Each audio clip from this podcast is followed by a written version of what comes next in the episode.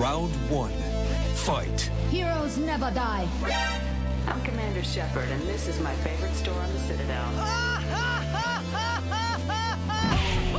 I used to be an adventurer like you. Then I took an arrow in the knee. Power, sex, sex, power. They both come down to one thing. Hungry gamers.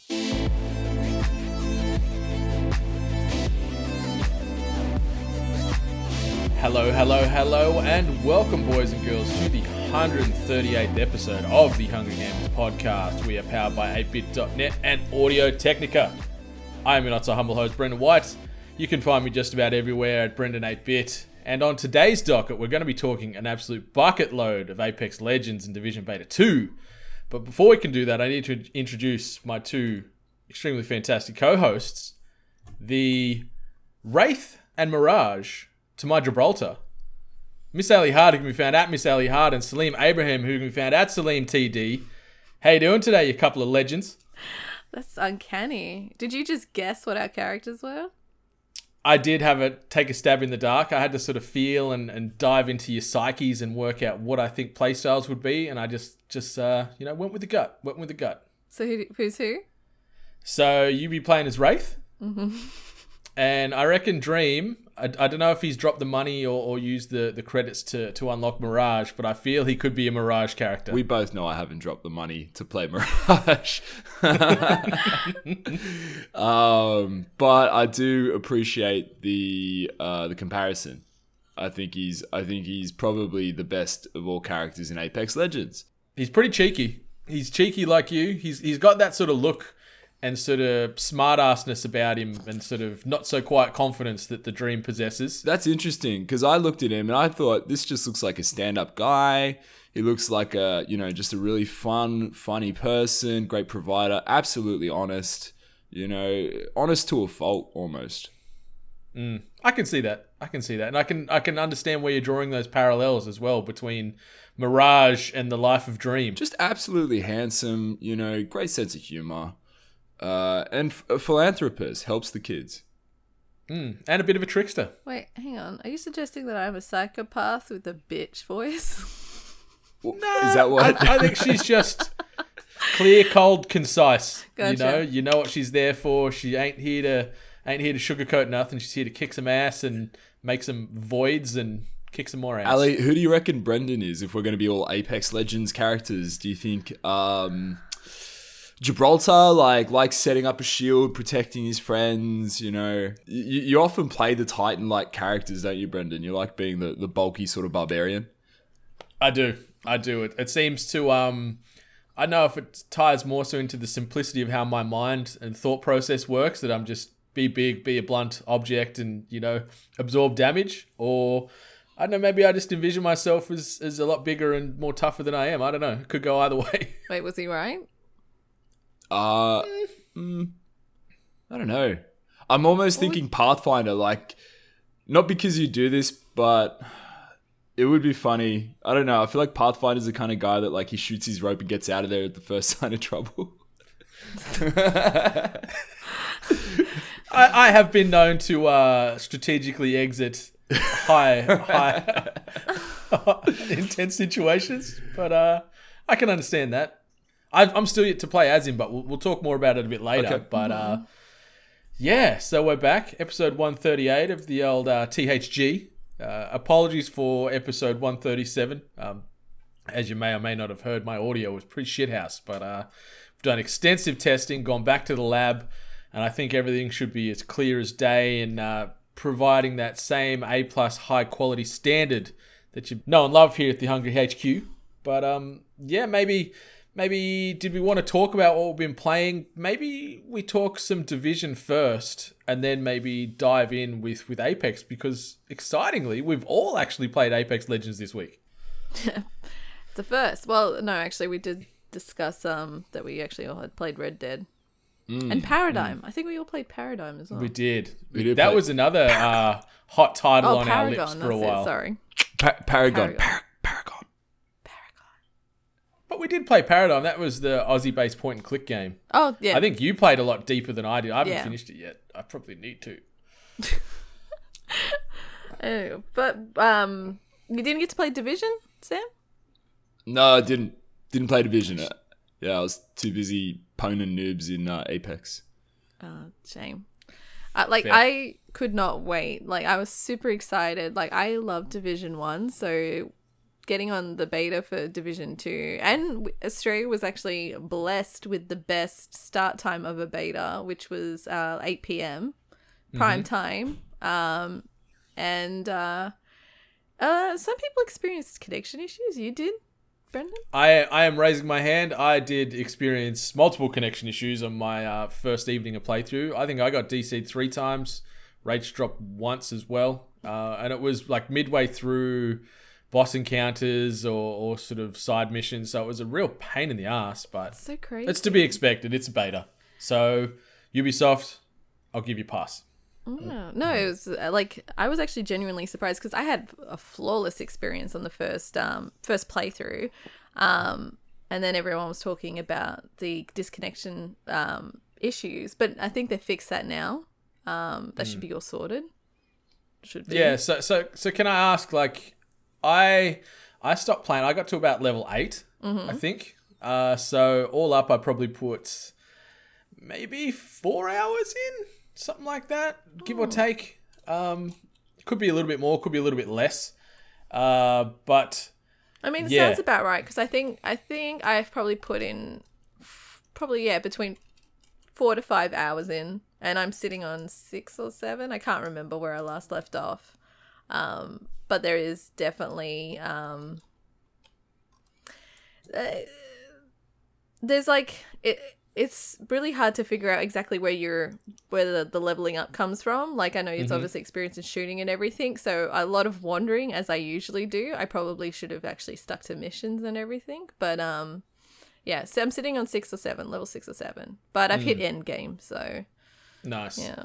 Yeah, but um, I, I enjoyed it. Like obviously, I guess loose spoilers. The the opening, the opening scenes, at least for the demo, will probably mirror something similar to the opening scenes of the game, where obviously they they've shifted from New York to to Washington, talking about now how this terrorist faction has put some kind of plague on the currency, on all the notes. So exchanging of monies has led to these viruses and people dying and people getting sick.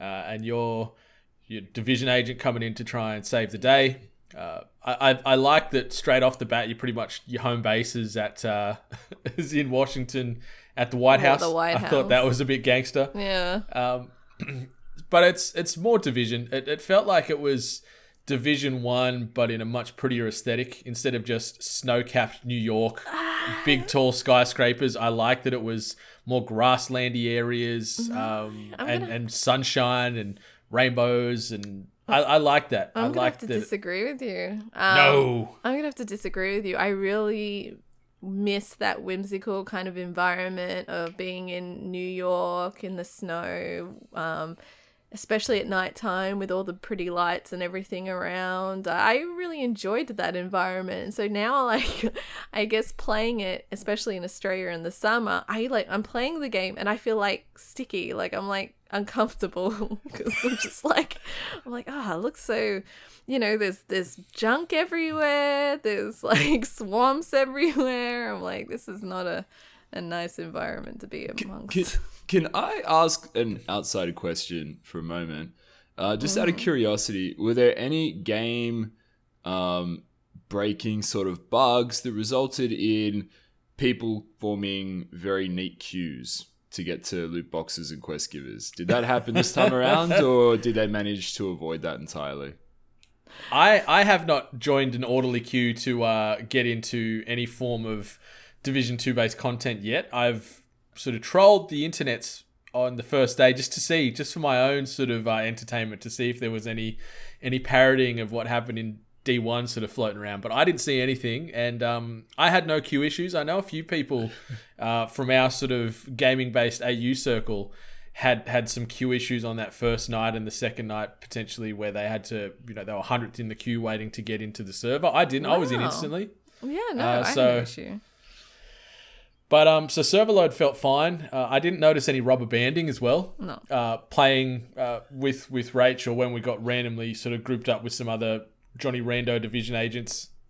there was no no rubber banding when we were doing the first sort of um, main boss mission where you're taking down Saint, uh, where you sort of obviously got to traverse this massive hotel, get up to the get up to the roof of this hotel, Great and then mission. and take them down. Um, but it felt good. The gunplay's still tight.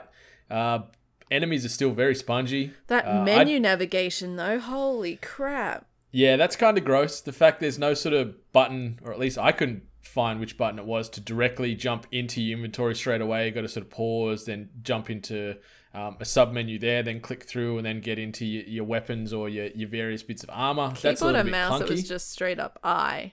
But it's I felt like when you're using keyboard and mouse, navigating between things, it's like you click on this, but then you have to press F for that, and then if you want to actually confirm you want to look into this, you actually have to confirm with spacebar, and then like I was like, I can't navigate this. This is absolutely bonkers. And even the interface can sometimes be a bit like bit much. There's just so much information in there that really doesn't outline what you want or where you want to be heading. So um, I don't know why. I don't remember the first one being that complex or difficult. I, I noticed some of like the follow the breadcrumb, you know, like the little orange beacons that you're meant to follow to get to your missions or your points of interest.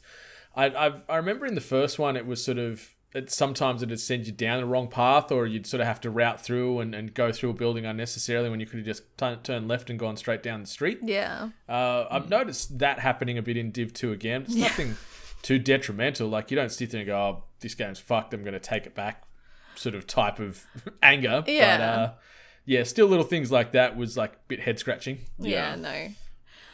But um yeah, gameplay wise, in the most nicest way possible, it's it felt like old division, but just new content. And that that to me is good. Um very comfortable with it. Um same kind of play style.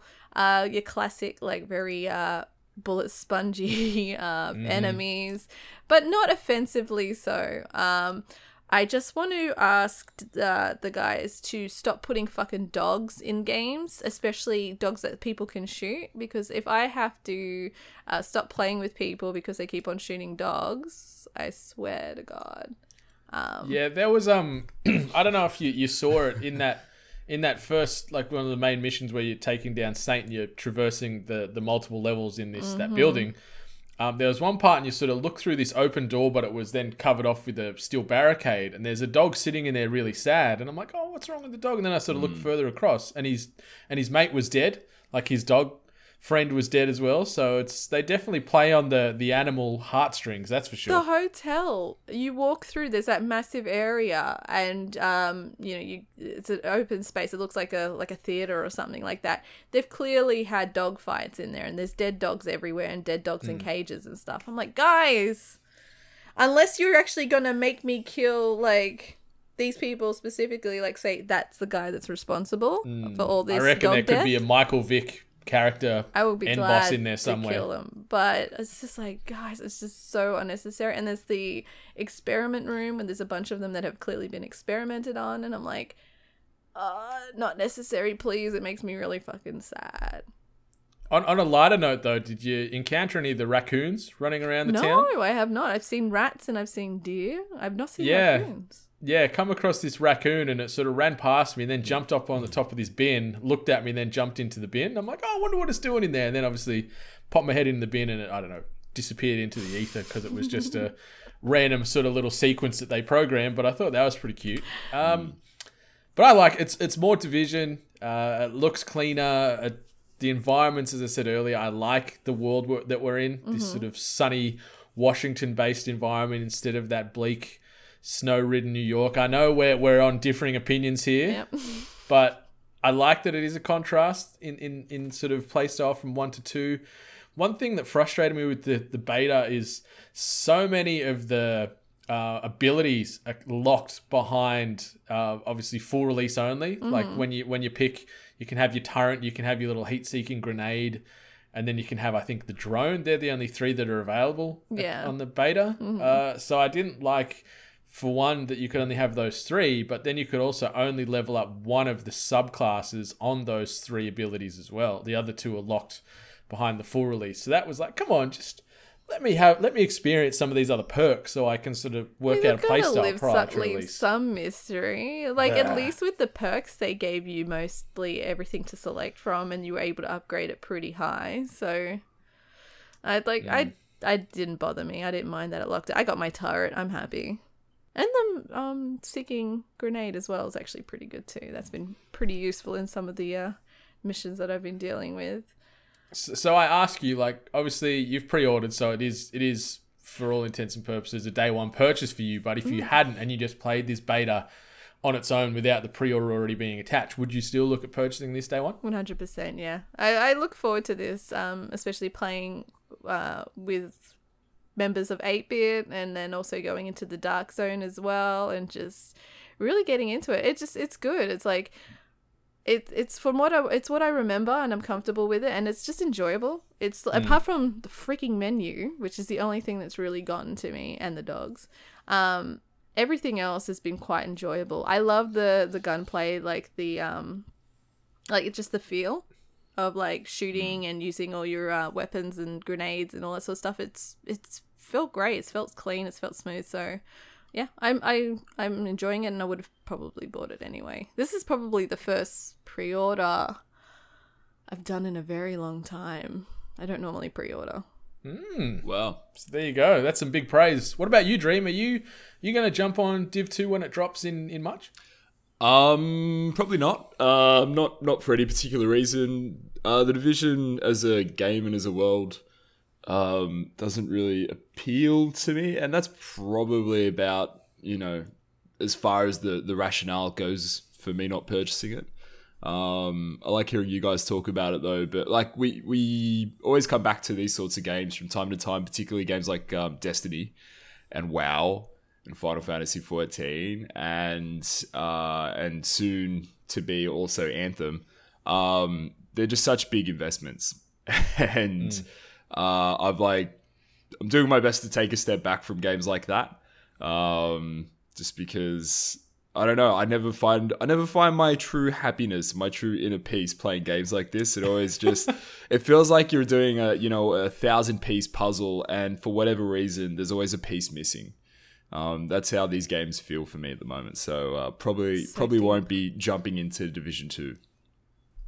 I, I really like that analogy, truth be told, and and I'm I understand exactly where you're coming from. Like it is an investment and a big commitment for these types of uh, open world or, or shared world RPGs, uh, and then obviously after you finish those mainline story quests after you know 10 20 hours depending on how deep they go then you've got all the the end game content and the raid content and everything else which could then hypothetically see us occupied up until christmas and beyond so you really need to sort of pick and choose where you're going to plant that flag uh, You know what? i'm hard I've got to be honest. I don't actually see me playing this game for that kind of longevity. I, I, I see maybe a few months in it, but I definitely don't see me like on the same level as Destiny of sticking to it that much. I might hop on every now and then, but I don't think I'll be playing the Division Yeah, to that extreme. and that's um and that's you know that's totally fine i don't think that's what what they th-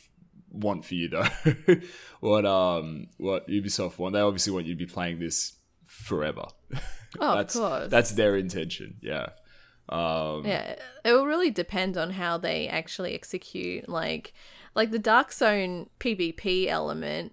That's only as entertaining as I don't know. I I personally didn't enjoy it too much. It was it was enjoyable, but I never really felt compelled to keep on returning to it. Um, and then in game, just like story content. Like, I guess they could just drop a story pack every now and then, but do, do either of you know what the division one's um like max number of players was concurrent players not on the top of my mind. not off the top of my head But the Division One, um, unfortunately, when they first released it, there were a lot of issues and a lot of things that players weren't happy about, specifically how long it took to actually kill someone. Um, and they fixed it. They like credit to them. They fixed it and they went back, and then the Division One did become better, and it was quite an en- enjoyable game. And then funnily enough, I think they also did just like randomly, like maybe a year later, they did a patch or a fix up. And then I saw a lot of people actually returning to the division like a year or so after release. I think they might have done something to the Dark Zone. I think that's what I recall. But yeah, it, it actually drew people back in again. So. Okay. I've I've just climbed out of the matrix, and uh, just regarding Steam charts for concurrents, their all-time peak was one hundred thirteen thousand eight hundred seventy-seven. Fuck that. And that is- was March 2016, which I think was the month it came out. I think that was its debut month. But since then, it averages around 9,000 people at any one time. That's just Steam. So that's not attached to Xbox or PlayStation 4, which I know they've, they've done a, a, a fair amount of sales through as well. But Did yeah, the that Division you one actually come out on Steam, or was that later? Um, well, it's been out since March 2016. I can't remember the. That was the release date, wasn't it? I'm not 100% certain because all I remember is that I actually played the Division on PlayStation. Yeah, you and I roll. Yeah, it was March 2016 it released. Hmm. Yeah, because you and I finished the campaign together on the Yeah. PlayStation, I think. Yeah, I think so. Hmm. Lovely, lovely, snowy New York. Yeah, that's why I'm excited for a new new world. Hey, have you witnessed um the storm rolling in? I have not. No. It is crazy. Um, I was just standing in the street somewhere and then I heard the rumble and everything. I'm like, okay, you know, standard weather kind of mechanics. But then I looked up and the cl- dark clouds just started coming over. And I'm like, I wonder if that's. And then, yeah, it just. It got dark. The storm, like, noises got really intense and lightning, and they got dark, and then it started pelting down with rain. And you know me, I absolutely judge a game based on how well they uh, replicate the sounds of storms and rain and stuff. And it was quite amazing. I was actually genuinely like surprised at how they the weather mechanic literally just rolled the clouds in and then it just gradually turned into a storm. I don't know why I was surprised, but I just feel like in these kind of games they don't really invest too much in that. I feel like every developer of games that you play should listen to you talk because uh, you notice things in games that I don't think really anyone notices or appreciates. Like the reasons you play games and the reasons other people play that game are very different. And the people behind said weather mechanics would probably appreciate hearing how much you appreciate Rolling Thunder coming through. Um, like that would have been one dude's job for weeks. And I'm sure that person would just be absolutely grateful to hear that someone out there liked just t- took a moment from popping shots, looked up and saw clouds and, and I- was just yeah, in I- awe. I literally stood there and just like waited and just wanted to see what happened. Just stood in the rain in the streets. I would Were love to cumulonimbus? What? It's a type of cloud. I would love to just play games with your perspective, Ally. I think that would be that would be like almost like a mind altering drug experience. Playing Yeah. Titties, dogs, just- and weather. Put it on my biography, guys. Should we jump into Apex Legends? I think we should. I think we should. So we have all been playing this uh, this hit uh, from Respawn via way of EA. What do you guys reckon? Give me give me your initial hot takes, and then maybe we can dive a little bit deeper into some of the some of the play styles and the game overall. Maybe Dream, did you want to lead us off? What's what's your thoughts on Apex Legends so far? Um, um, yeah, uh, pleasantly surprised considering that we had um, a chat about this last week, and it seemed like it was a weird diversion from the Titanfall universe. Um, it was a battle royale game. It is a battle royale game. Um, I'm surprised at how much I'm enjoying it. I am enjoying it. Uh, I think it's a lot of fun. Uh, I have a lot of really positive things to say about it, and there are other things that I'm just sort of more interested in, which I'll, I guess I'll expand on more in a moment. Nice. What what platform are you playing on? I'm playing on the PS4. Okay. I tried. And I so- did try to do it on PC, but I had a couple of problems downloading it, memory issues uh, that I just couldn't figure out. Like I tried downloading it onto my portable hard drive, and halfway through it kept telling me I, I was out of memory. I got like 700 gigs on that bad boy ready to go, so I'm not sure what the hell's going on. But um, anyway, yeah, settled for PlayStation. Happy with PlayStation anyway. Okay, yeah. So you and I are both on the PC, Miss Hart. What What's your initial thoughts on Apex Legends? Um, I honestly, because I know I was the one that's talking big game, saying what a Titanfall game without the Titans in it. Go jump. We all said, um, yeah, we all said that. I think Yeah. we all wanted Titans. Yeah. Um, but the fact that this game got announced and released like same day and it's just a fucking hit just goes to show that you do not need that marketing BS lead up mm-hmm. for a successful game. All you need is a good game. Um, in regards to me actually playing this game, I I love it. It's really really enjoyable. Um, however, the only thing about it that I'm getting used to, I don't hate it or, you know, whatever, but I'm getting used to is I have to learn different character classes, which I haven't Yeah. really been um I guess subjected to in a battle royale game. So I kind of take that element from my like, you know, Overwatch experience where it's like you have to play and experience these different characters to understand how to counter them in the future. So that little element is gonna i guess make it fresh for me make it not your standard battle royale in my case so um but i really really enjoyed it. It's it's it's it's actually pretty fresh for you know our our massive battle royale. It, it's interesting that you draw a comparison to Overwatch because uh, I have absolutely drawn a comparison to Overwatch as well. I think these characters, um, just the design of these characters, the look of these characters, how they sound, they are so much more suited to the Overwatch universe than they are what I would have thought the Titanfall universe looked like after Titanfall 1 and 2, right? Um, like even Pathfinder, Pathfinder and Bastion side by side. Are you fucking kidding me? Um, Yeah.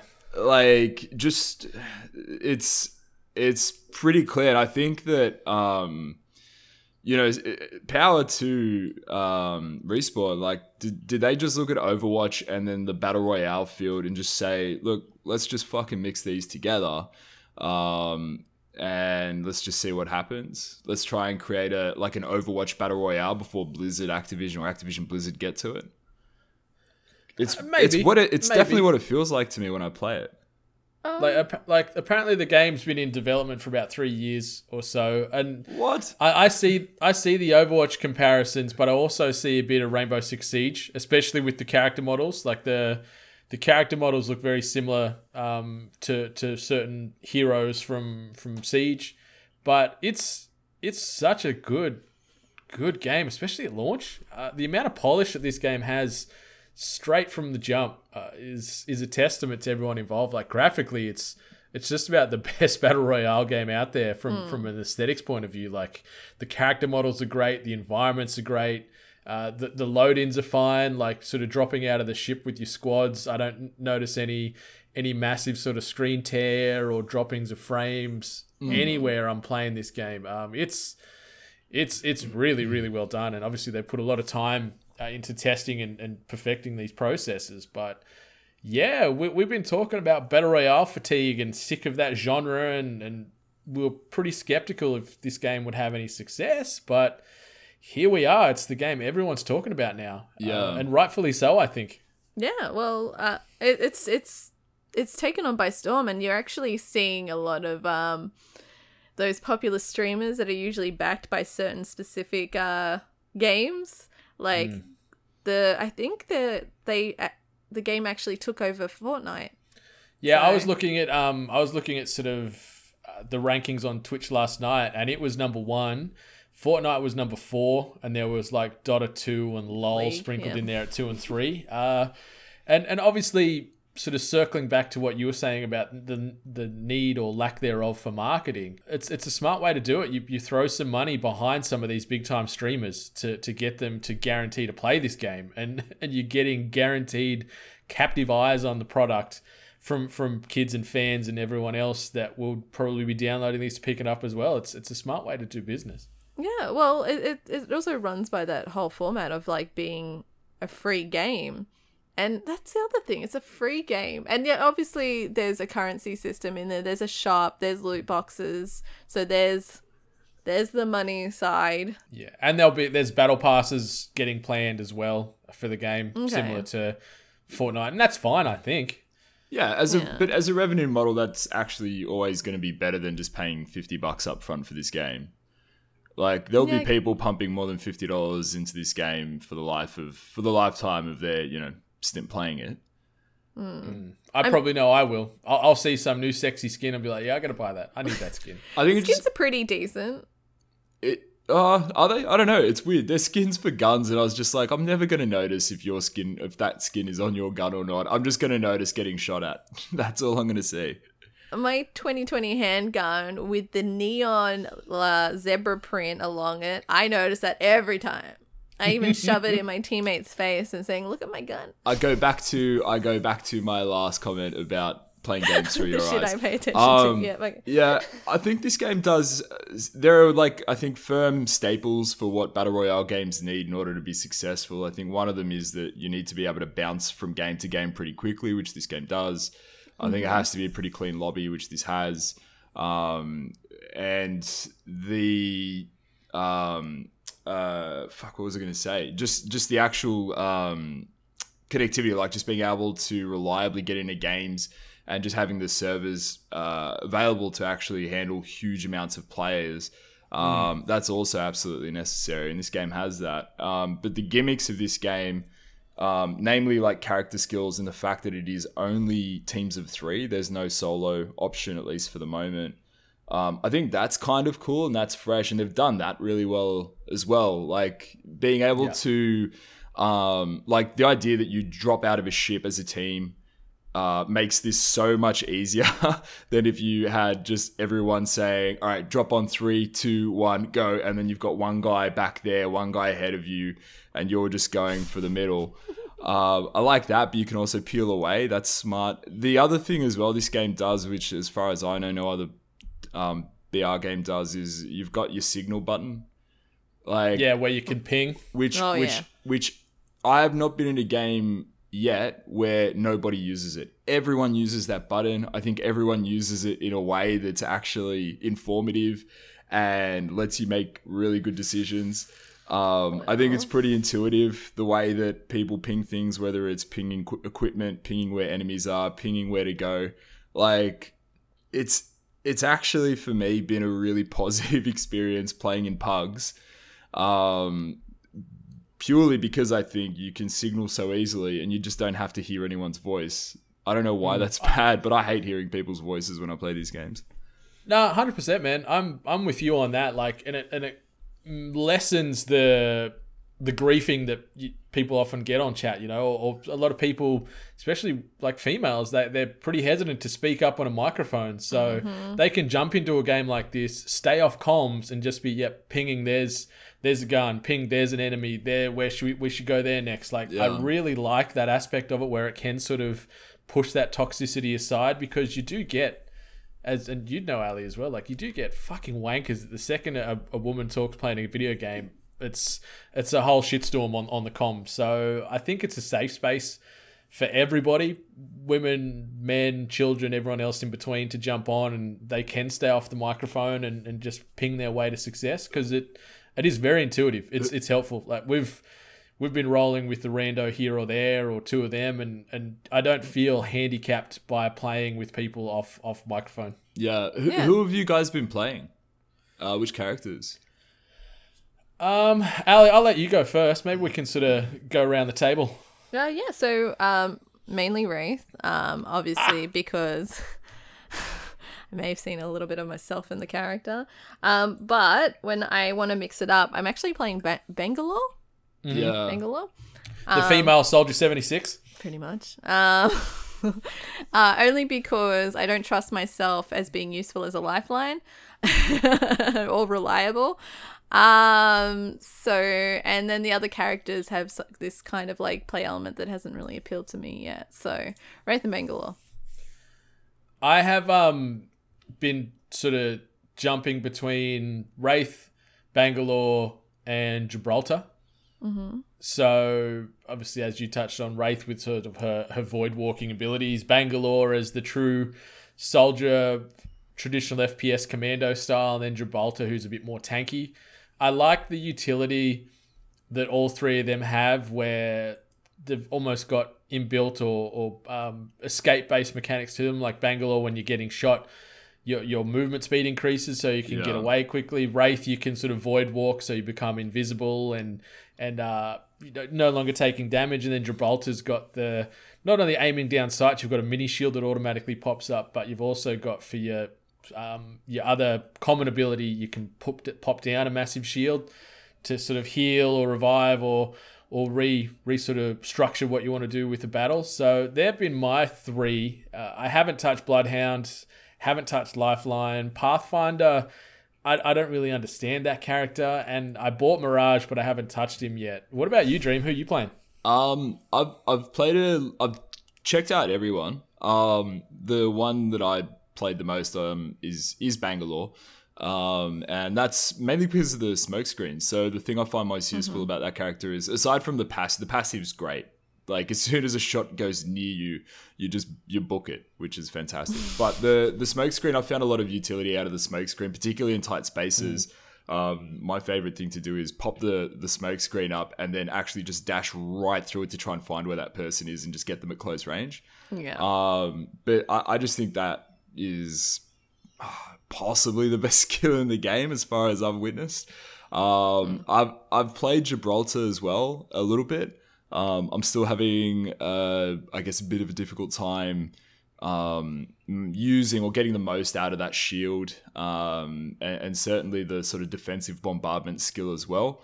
Um, I do have a problem with the defensive bombardment and Bangalore's Rolling Thunder. I don't know that they're actually as useful as they could be.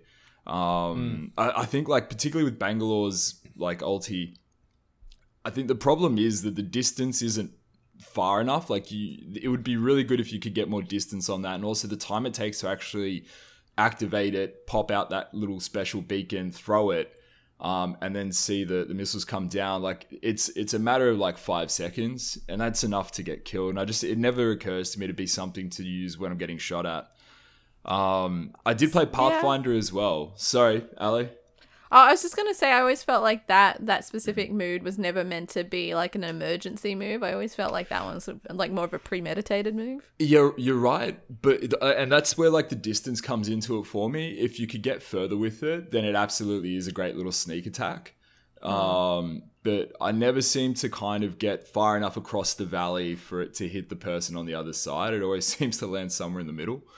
Um, so I don't know. It'd be interesting if they could tighten that up or change it. Um, but I did play Pathfinder as well, and I do like Pathfinder. I think obviously a lot more utility for this character. His um, ulti, the zip line. Um, that's the that's the golden thing about this guy. He can actually go very far across the map by setting up that zip line. Like, um, oh, couldn't put it into meters, but like an obscene amount of distance. You could actually just set up a permanent zip line, and you and your team could travel very far. Um, doesn't help you out in combat, obviously, and I think even his like little grappling hook doesn't really lend much um, to combat, but it's still um, fun, I guess, to use and to traverse across the map. You can kind of hook yourself up to something and then jump higher than where you've hooked as well. So maybe there's like um, utility there for like a sneak attack over a wall or something.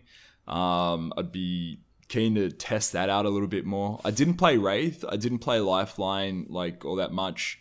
And I didn't play Bloodhound. I don't really get those characters. I get Wraith, but I don't get Bloodhound or um, uh, Lifeline. Lifeline reminds me of a TLC character, by the way. Char- Oh, yeah, a TLC person, sorry. One hundred percent. Blood. Le- Lisa Left Eye Lifeline. yeah. Oh. um.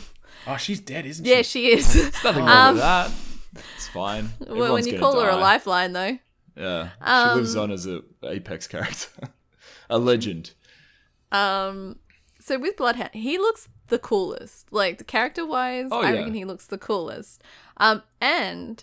Um, actually, that's one thing we haven't talked about is the um, the announcement of who the champion of the round is. The, the current champion of the Mm. I round. like Those that, you're banners right. everywhere is so badass. Yeah. Yeah. Um, that is cool. and I don't know how many times when I go past a banner, it will be a bloodhound. And I even had someone on my team, a random once, who almost took us to a win, who was a bloodhound. So there's obviously a way to play it. Um, well, uh, I'm too scared because it looks like it's it's just a different play style. So I'll have to look into it a bit more. it's it's a all lot about of tracking and skulking around. it's all about tracking. Yeah, it's it's literally all about tracking, which I can see how that would work, particularly if you're like playing a sort of more camping kind of game where you're just sitting and waiting. You see someone go by, and then you activate, you know, that pa- uh, sorry, that like what did you call it, Brendan? A common ability. I like that. I'm gonna say that common ability, um, and you can just see where they are and where they've gone.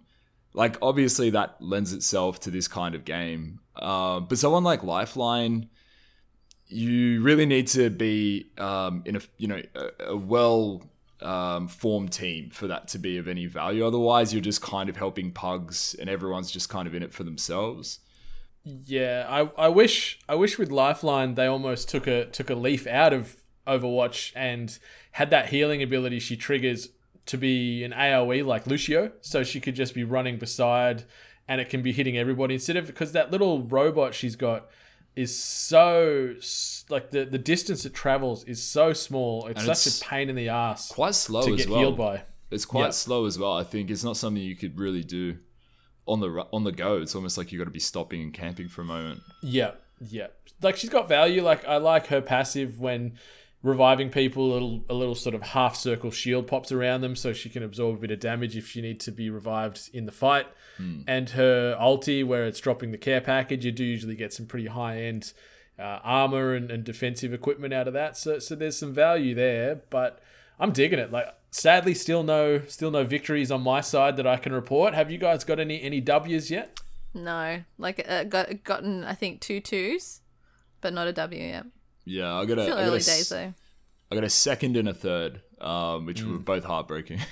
but Yeah, um, same. yeah, it's but alright. it's, it's good to see. Like, um, it's it's it sounds like they're onto onto something pretty special here. Like, obviously, we'll see how this how this uh, is doing in, in say three months' time if the if the player base and the hysteria is still there. But from all reports and something we'll talk about in the news in a sec, it's doing really, really, really well. yeah. Yeah. It's it's it's a nice surprise. It's a nice surprise that we got dropped a game on a you know on a Monday. It got given to us, and it's an amazing game. It just mm. it spoke for itself.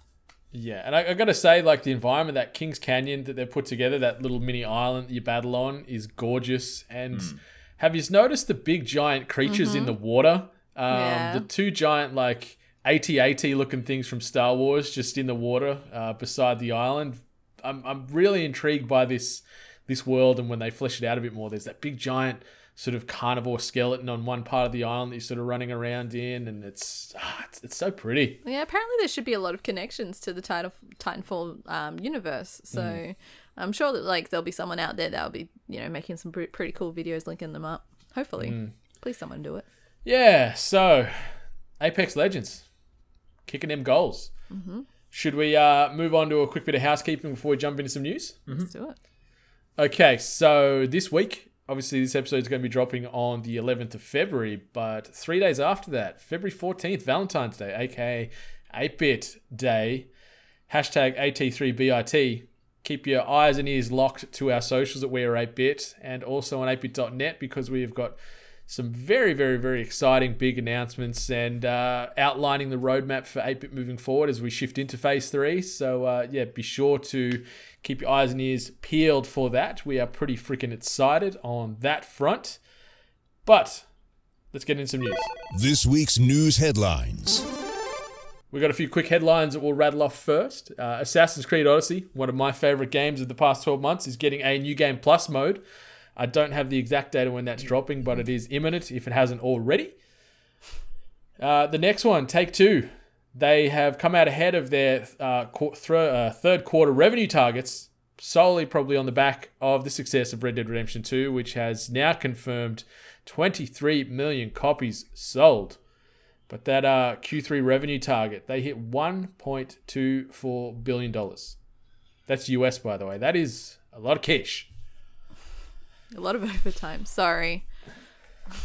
Yeah. Oh, it took me a second to understand what you just said there. And I'm like, yeah, it's topical, yet true.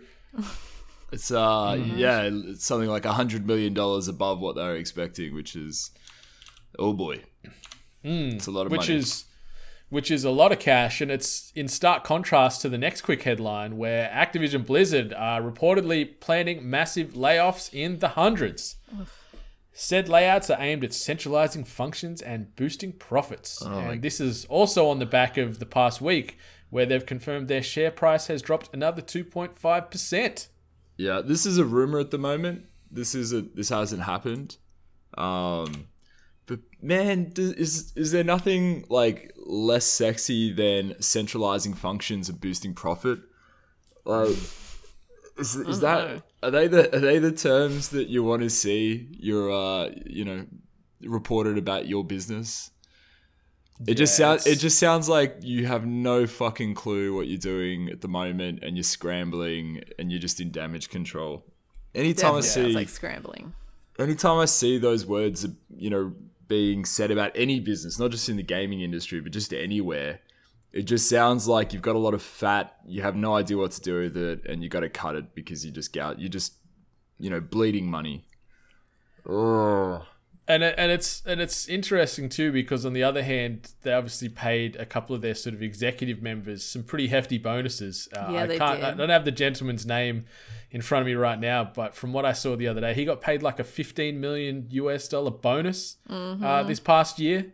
So it's it's definitely sending some some pretty fucked up mixed and wrong messages to uh, existing staff and even just the the game industry as a whole is how they're doing business at the moment. But it just continues the narrative that's been going on for the last 12 months anyway about what's going on with this company. Um, Overwatch and Hearthstone and Heroes of the Storm have all been um, underperforming. The audiences for those games as esports is just down. Um, the you know the the revenue model that they've got in place at the moment, the just the constant um, shiny new toys that are appearing on the the the you know BattleNet store are just pissing people off. Um, it's it's clear that these guys are just all about the cash now, and it's so heartbreaking as someone who you know played StarCraft and Diablo as a kid. this just Yeah. absolutely breaks my heart. Um, Yeah. yeah, Yeah, Activision Blizzard was looking very wholesome, family friendly, you know, kind of like the the place to be kind of thing. So um I don't yeah. know. It, it is. It totally is, right? It's like McDonald's now. You know, something for everyone. It's great. Just come in and get it. Don't question what's in it. It's fine. it's fucking Don't bullshit, question man. what's in it. It's just Don't forget to ask us about our steamed buns. I want to make Oh it. yeah, I want to make it abundantly clear. I'm playing no Blizzard games at the moment. None. And Yeah. haven't and go. haven't for a while. I'm I'm like strongly morally opposed to what's going on within this company at the moment. Hmm. yeah. Although well, ironically by not playing it, you're actually I'm part of the leading solution. to, leading to the firings. I'm, I'm, um, I'm, you know, it's like caged eggs. I'm voting with my money. I'm, I'm steering clear until they change their um, the way they operate, and then I'll come. I'll happily come back. I'm just waiting for them to make the first move. gotcha. Fair, fair. Okay, so so sort of tying up the loose ends regarding the Apex Legends discussion. Uh, I won't really dive onto the article. I'll sort of just pick it apart here. But in that first 24 hours of that game being released, they had one million players hit the hit the game or trial the game or sign up for the game uh, within the first few hours. But now, uh, several days on, uh, as it stood three days on, they've climbed to a whopping 10 million players. Uh, and that was figures based off sort of Friday. I haven't seen anything pop out over the weekend, but 10 million players have jumped in and played Apex Legends, and that figure took the juggernaut known as Fortnite two weeks to achieve, and they've done this within three days. So, yeah, I think uh, I think EA and Respawn are onto something potentially pretty special here. Yeah. Well, uh, first of all, uh, I'm, no, you know what? No, I'm not going to say anything bad against Fortnite, but um, I'm wondering if like Fortnite was having like also Epic will send trained assassins to you. check out our rain clouds, bitch. Um, so You want dogs? Here's seven thousand fucking dogs. puppy mode. Um, but I'm wondering if Fortnite, because like I know um, amongst the community, a lot of Fortnite players were actually getting a bit bored, a bit stagnant, a bit unhappy.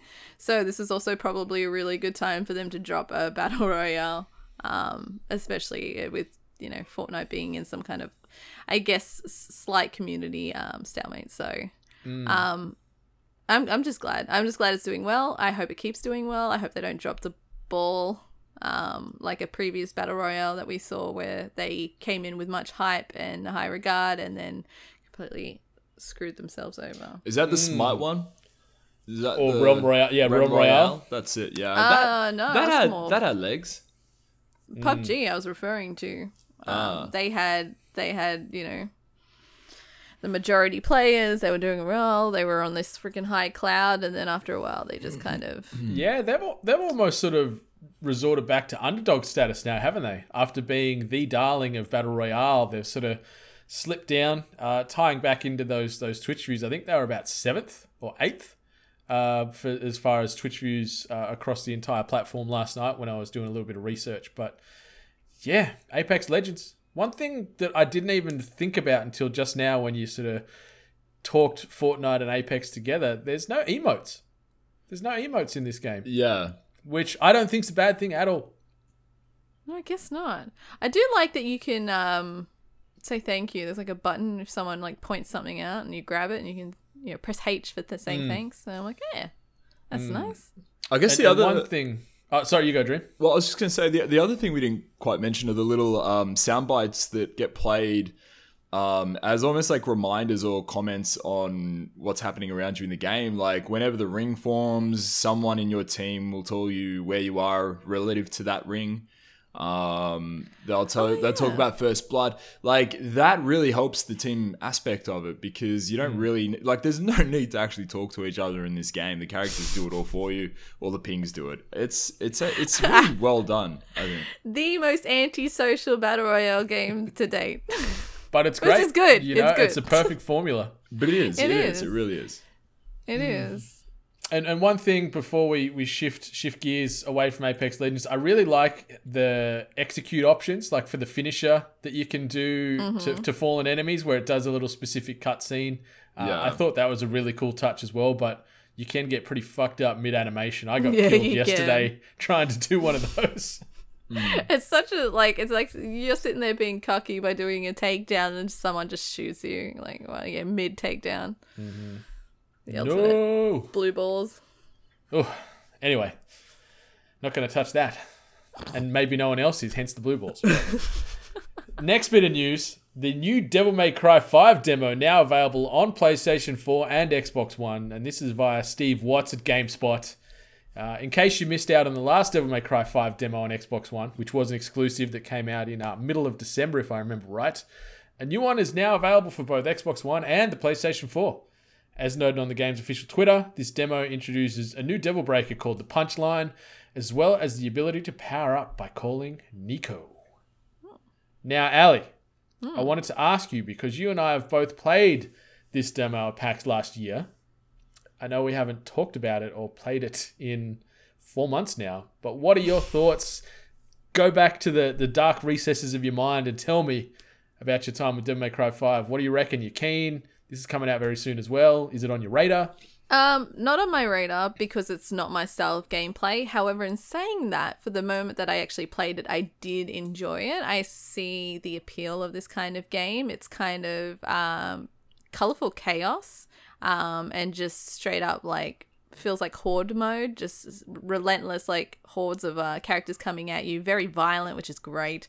Um, very graphic. Um, I love the the universe um the universe and all the creatures and your specific character with his like attitude and his sarcasm. Um i get it. I get this game. I get why this game is popular and why there is this um following behind it. Just for me personally i just don't really see myself investing a lot of time into a game like this specifically. But um visually it's a good looking game.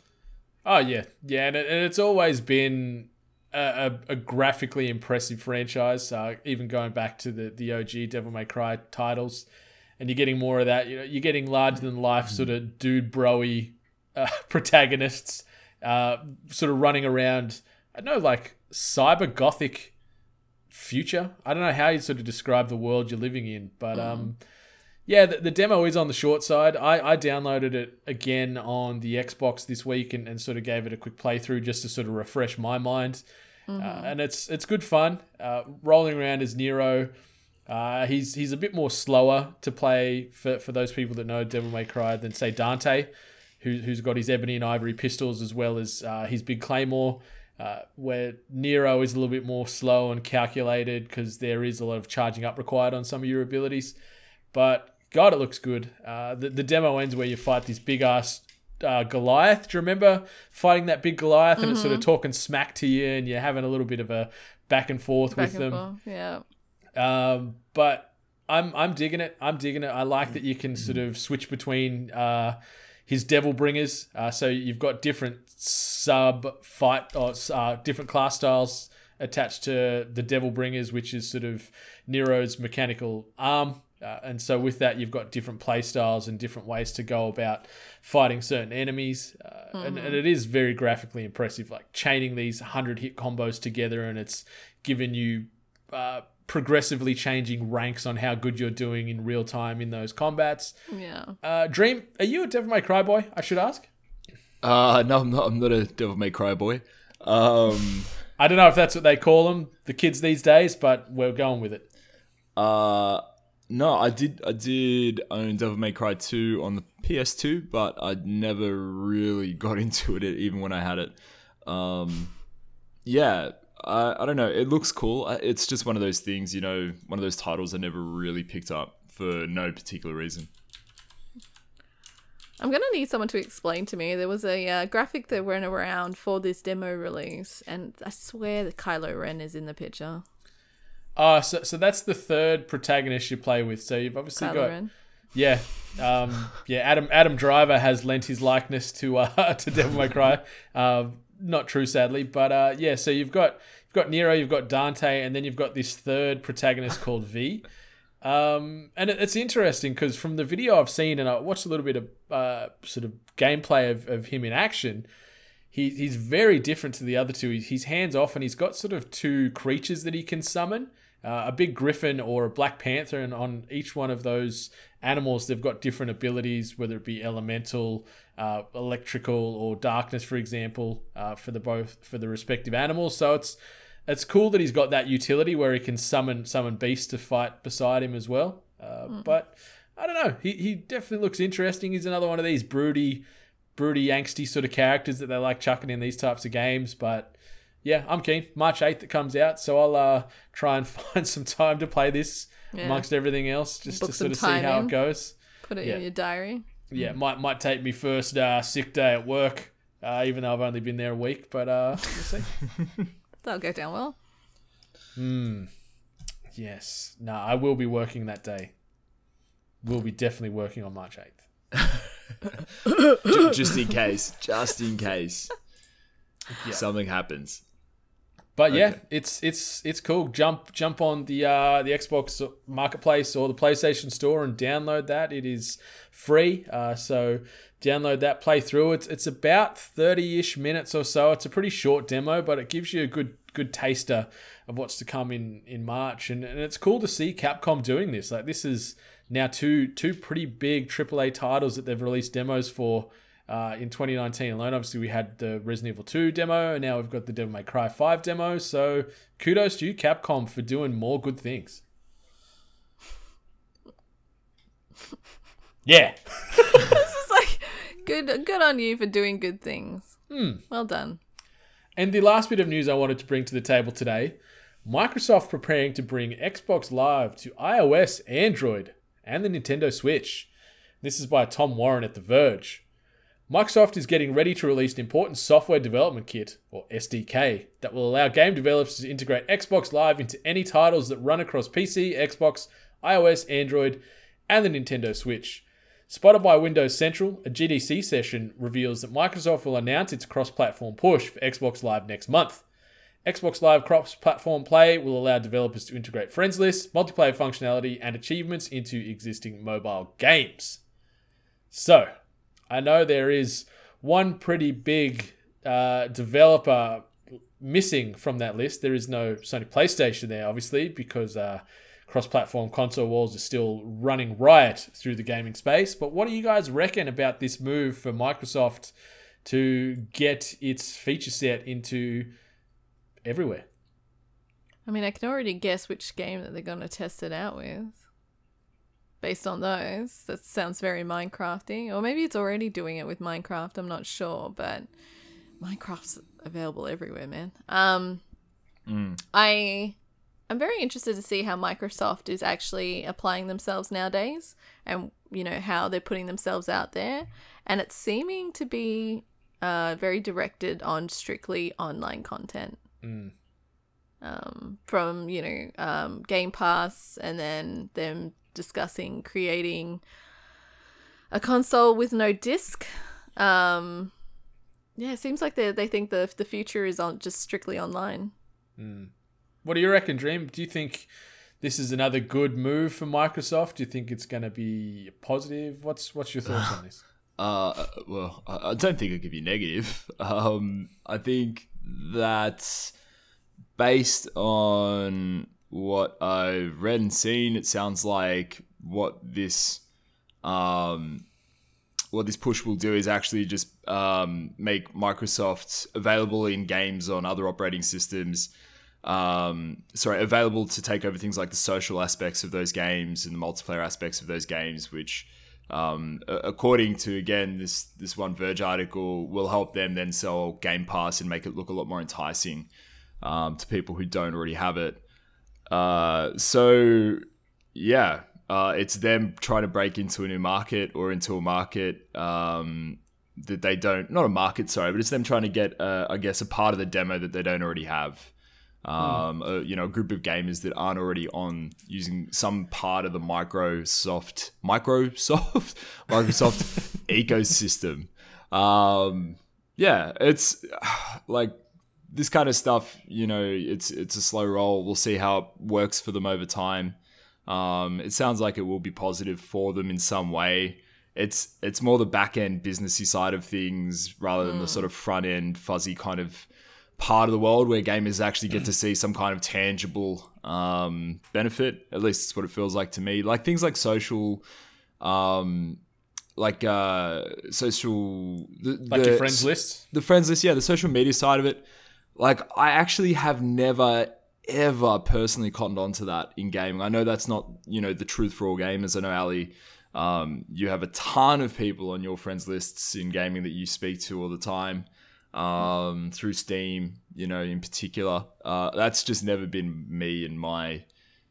That's not my truth, you know, my gaming truth. Um, I'll message someone. I actually, if I'm planning on playing something like, I don't know, like Fortnite, for example, when I played that with friends, I actually just picked up my phone and called them and just did it completely outside of the system. So this is not targeted at people like me, I guess.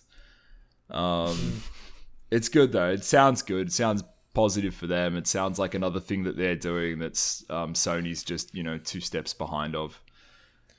Yeah, the the biggest things uh, in in stark contrast, I guess, to, to your impressions on Friends List, having that all sh- shared in that ecosystem is certainly positive. Like like even this week playing Apex and playing Division Two, un- unless you've got those friends on UPlay or on Origin, you don't see that full friends list. So being able to jump on there and know that it's grabbing everybody from Xbox Live or Steam or from you know product XYZ will certainly streamline that process when you are looking for people to roll out with or say get A2 or whatever it might be. And the other part, and, and it's something that's sort of lost on me, but I know a lot of people that are all about that achievement life, uh, whether it be gamer score or on PlayStation, sort of with your trophies, being able to have uh, your your gamer score shared across all these platforms where you're getting uh, points attached to maybe playing some type of game on your mobile phone where you can still get those points carry across to your mainline Xbox account or your Microsoft account. Uh, that will definitely appeal to, to gamers out there too. But um, yeah, it's good to see. Like Microsoft are definitely trying to do all they can to to exist with as many other other third party uh, vendors out there as possible. Uh, and, and they're definitely sort of saying all the right things. We'll see what happens when this uh, XDK, as they're calling it, drops later. But their their goal, uh, what, what they've got currently, is 400 million gaming devices in use tied to uh, sort of the the Microsoft uh, Xbox Live experience, and uh, shifting into these other devices will give them access to potentially two billion devices. So Wow. you know, it's it's a big, big jump. They're sort of increasing their reach five times over straight off the bat, hypothetically, from what uh this information has presented us with anyway. But we'll see. We'll see what happens. As as you said, Dream, it's going to be a bit of a slow play. So we'll see how this rolls out over the coming months uh, into something more tangible. But it's it's good to see. I'm I'm liking seeing more unity amongst all these other vendors, which is great. Everyone should play together and exist together and give us cross platform on everything. Yay, huzzah, happy days, kumbayas. Kumbayas indeed. Oh yeah. Um, cool. Yeah, so, so that's that is the uh, the news headlines for this week on episode 138 of the Hungry Gamers podcast.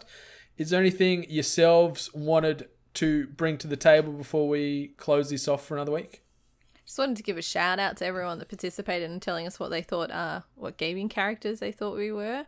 Um, the it seemed like there was general consensus that we hit it on the head for each other, but um, yeah, Nathan Drake Sam is probably the one where I was just like, it just makes a lot of sense. Even just seeing the character of Nathan Drake, and I'm like, oh yeah, that makes sense. Mm. So I, I also need to give a shout out to our social master Dane Peavy for finding a photo from Salim Dreams archives and and sort of merging it with the blue shell. I don't know if anyone saw that on I Instagram that. stories, but I was pissing myself laughing when I saw that. Hmm. No, it's it's good actually. Dane's been doing really well. So if you haven't already, definitely check out the socials. If you're on Twitter, check us out on Instagram, and then vice versa. Um, A lot of actions going on. Oh yeah, all the action. And if you want some other action, head on over to audio-technica.com.au for the best in audio equipment. We're talking microphones, we're talking headphones, we're talking turntables if you want to listen to your old records, or maybe you want to be a budding DJ. Who the fuck knows? But either way, they've got all the good stuff right there at audio-technica.com.au. We use it every week. We wear their streetwear every day. It is the best in the biz, so give them a look. And uh, 8bit.net for the rest of the hashtag 8bit collective can be found on there. And uh, while you're combing the interwebs, jump on all those podcast hosting platforms, namely iTunes or Apple Podcasts. If you can, give us a cheeky rate, review, and subscription on there, as well as all the other podcasts you're listening to in and out of the hashtag 8bit collective, because it helps keeps the emotional lights on in our hearts. All right, Miss Ally Hart, Salim the Dream Abraham, is a goodbye for now? Yeah, see you on the Apex field. Oh, yeah. Until next week, 8-Bit Nation, for the world first episode 139 of the Hungry Gamers podcast. Much love. Stay hungry. You've been listening to The Hungry Gamers, one of many gaming and geek culture related podcasts from the 8 Bit Collective over on 8bit.net. Check out more episodes on your podcast service of choice. And while you're there, please be sure to rate and subscribe. Until next time, boys and girls, stay hungry.